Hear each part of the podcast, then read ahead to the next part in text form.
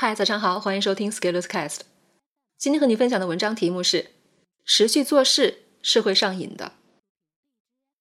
最近一周做了很多事情，首先是每天早上六点的半小时持续行动微博直播，目前已经进行了超过一周。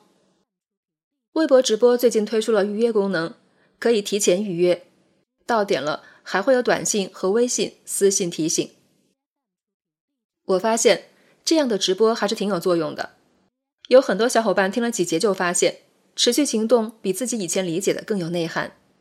也正因为如此，我后面放慢了讲解的速度，所以这个直播目前看会持续一段时间，直到我把这本书讲完。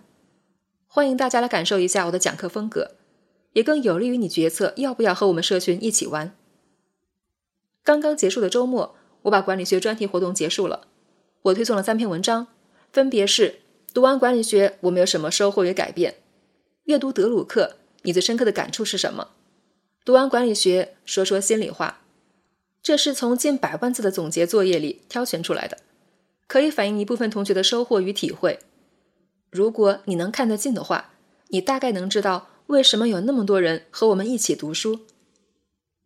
接下来，我又启动了第十一期历史学读书活动，读史使人明智。第十一期历史学专题读书启动。我知道以前很多人怕或者讨厌历史，但是我相信可以是一次完全不同的体验，因为这是我来操盘打造的活动。这个活动会在八月三十日启动。选择月底启动的原因有两个，一个是给足时间大家补作业，我要求除首次参加的其他第十期管理学的小伙伴。必须把所有作业都做完，才能参加下期。不补完不给参加。另一个原因是我开了一期早起英语晨读课，这个课两年才开一次，所以想学英语的同学可以考虑上车来学习。上一次开课的时候，有一位小伙伴和我说，要让自己上初中的弟弟来。时隔两年，我再次开课，他的弟弟果然来了。不过，初中已经毕业了。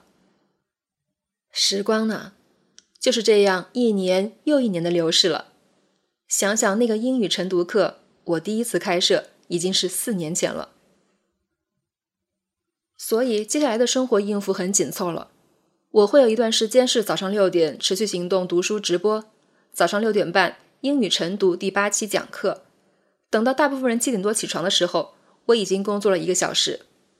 如果你的一天从六点开始，并且能工作到晚上十一点，除去吃饭、通勤各种五个小时算，一天也能工作十二个小时了。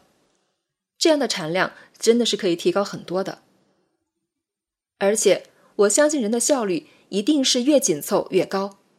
只有工作量大、事情多、挑战多的时候，我们才会开始兴奋，并且调整到战备状态。这个时候，你大脑更活跃，更容易出活。而如果一个人一天懒懒散散，反而不容易搞出什么名堂。所以，希望大家都能尝试一下这样的生活节奏，还蛮有意思的。当你进入了正循环以后，你会很享受这个过程，也会在个人成长的道路上越走越快。这就是为什么有的人进步了以后会进步越来越快。持续为自己做事会上瘾的。还有，如果你看到这里，最好不要马上就说这样对身体不好，不可持续。到底是一个持续投入、全身调动、充满能量的状态不可持续，还是一个蔫巴无力、颓废无神、无所事事的状态不可持续呢？本文发表于二零二零年八月四日，公众号“持续力”。如果你喜欢这篇文章，欢迎搜索关注公众号“持续力”，也可以添加作者微信 f scalers 一起交流。咱们明天见。